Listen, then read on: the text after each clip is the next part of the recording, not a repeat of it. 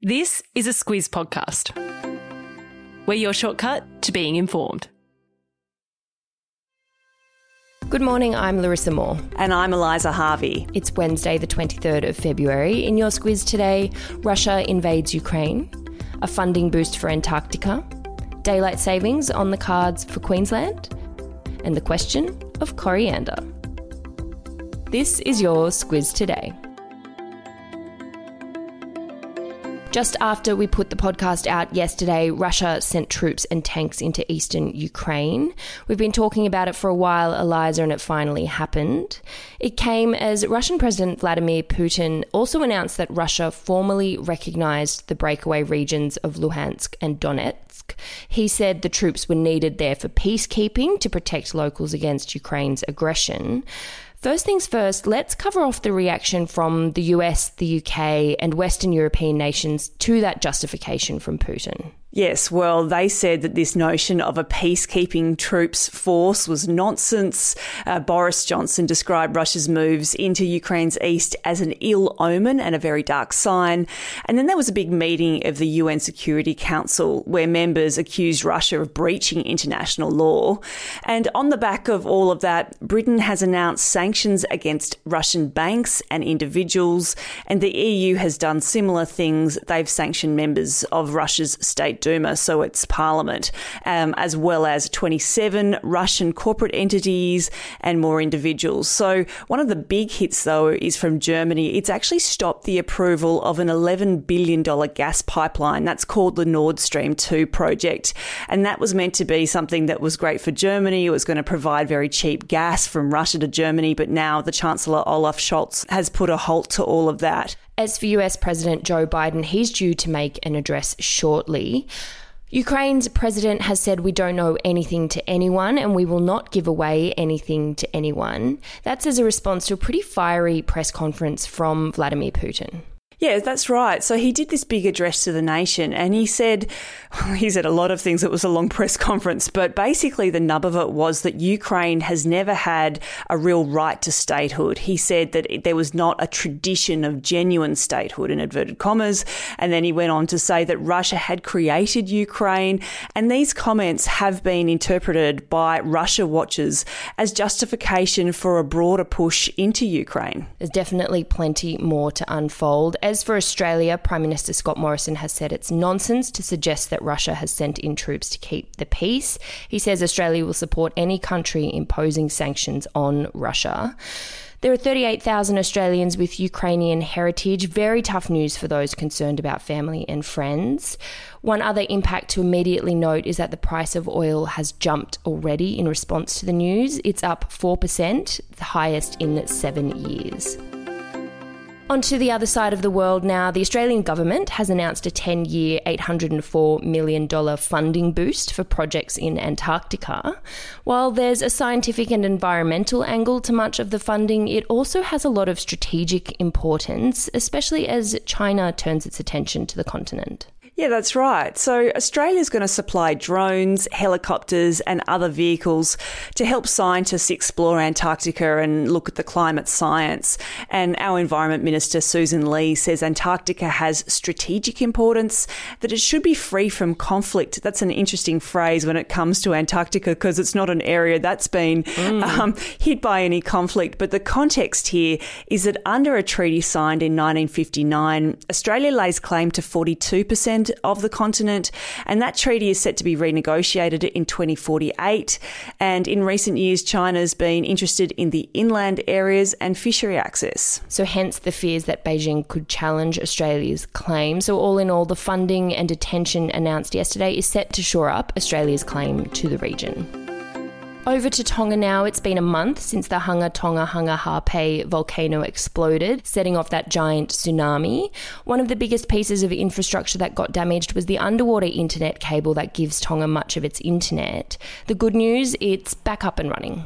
Yeah, and what a huge relief for the Tonga community around the world because it was almost impossible to get information in the immediate aftermath of that eruption. People were using satellite phones to call loved ones, both in Tonga and around the world. Crews have been working on that cable. They initially thought it was broken only in a couple of places, and when they went to have a proper look, they realised that the damage was more extensive and sections had to be rebuilt, so that slowed everything down. And Tongans have been long calling for a backup system, perhaps another cable, but that's going to be really expensive. And of course, the Tongan economy is not in great shape now. So Australia and New Zealand is actually working with them to look at how much that might cost and how that might work. But in the meantime, Elon Musk's SpaceX has actually been in Fiji establishing what they call a Starlink gateway. And that's their system of providing an internet connection through their satellite network. Yeah, so interesting to see if that could be an alternative backup option. There is still one cable to be fixed, and that's the one that connects smaller islands to the other, but it must be a relief to Tongans to be back in touch with the world. It's been 30 years since Queensland held a referendum on the topic of introducing daylight savings. With nearly 55% voting no, it's the only eastern state not to wind the clocks backwards and forwards. But that could all be put to the people again, Eliza. So in 1992, 54.5% of Queenslanders voted against daylight saving, 45.5% voted in favour of it. So at the time, there were these concerns that, you know, if you brought in daylight saving, it would affect farmers who get up early in the morning. Uh, I think, you know, fair enough to, to recognise that the further north you go, the hotter it gets in Queensland and that afternoon really burns. Uh, but now the Lord Mayor Adrian Schrinner says he reckons more than 70% of Queensland's southeast, so that's more than half of the state's population, do support introducing daylight saving time. He said it would make sense to have the same time zone as the rest of the east coast, and you know help business and people move around more easily. But that's going to be a controversial vote if indeed that happens. Yes, I know a lot of Queenslanders who enjoy being a little bit different to the rest of the east coast, especially with far north Queensland still opposing the idea as you say, the Queensland tropics gets less variation in daylight hours as the seasons change, so less need for that daylight savings. One option, Schrinner said, could be splitting the state up into different time zones. It's brought back memories of Quexit, a Queensland style Brexit where they split into two we'll have to see if the referendum gets underway first before we start uh, exploring any exit options. Now, we haven't known each other long enough, Eliza, to get to the whole coriander question. Is it an essential herb? Does it taste like soap? Either way, McDonald's in China have decided where they stand. They're making a coriander ice cream sundae. Look, I love coriander in my dinner, particularly if it's great Thai food. uh, not in dessert, no.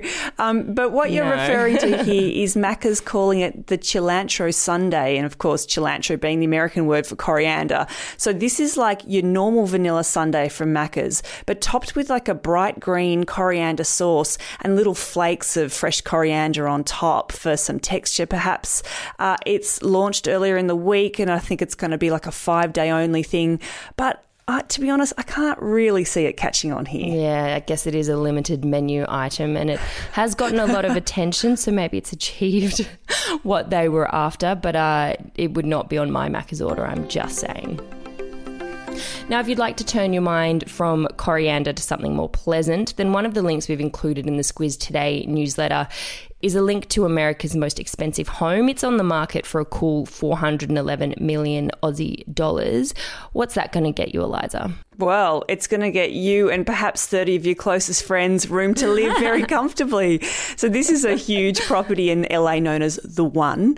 And the pictures, they look like a sprawling resort. You know, it's the multiple bowling mm. alleys, the five swimming pools. Apparently, there's a beauty salon there, which could be quite convenient.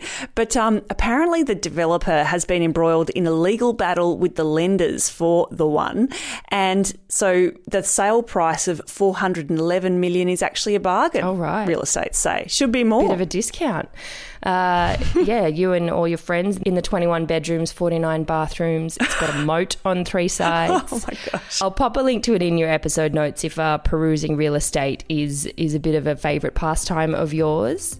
As always, if you're ever wanting more details on the stories we cover in the podcast or a bit more of the quirky news, there's always three in our apropos of nothing section. Head to thesquiz.com.au to check out our Squiz Today newsletter. That's about all from us today. Have a good one, and we will be back with you on Thursday.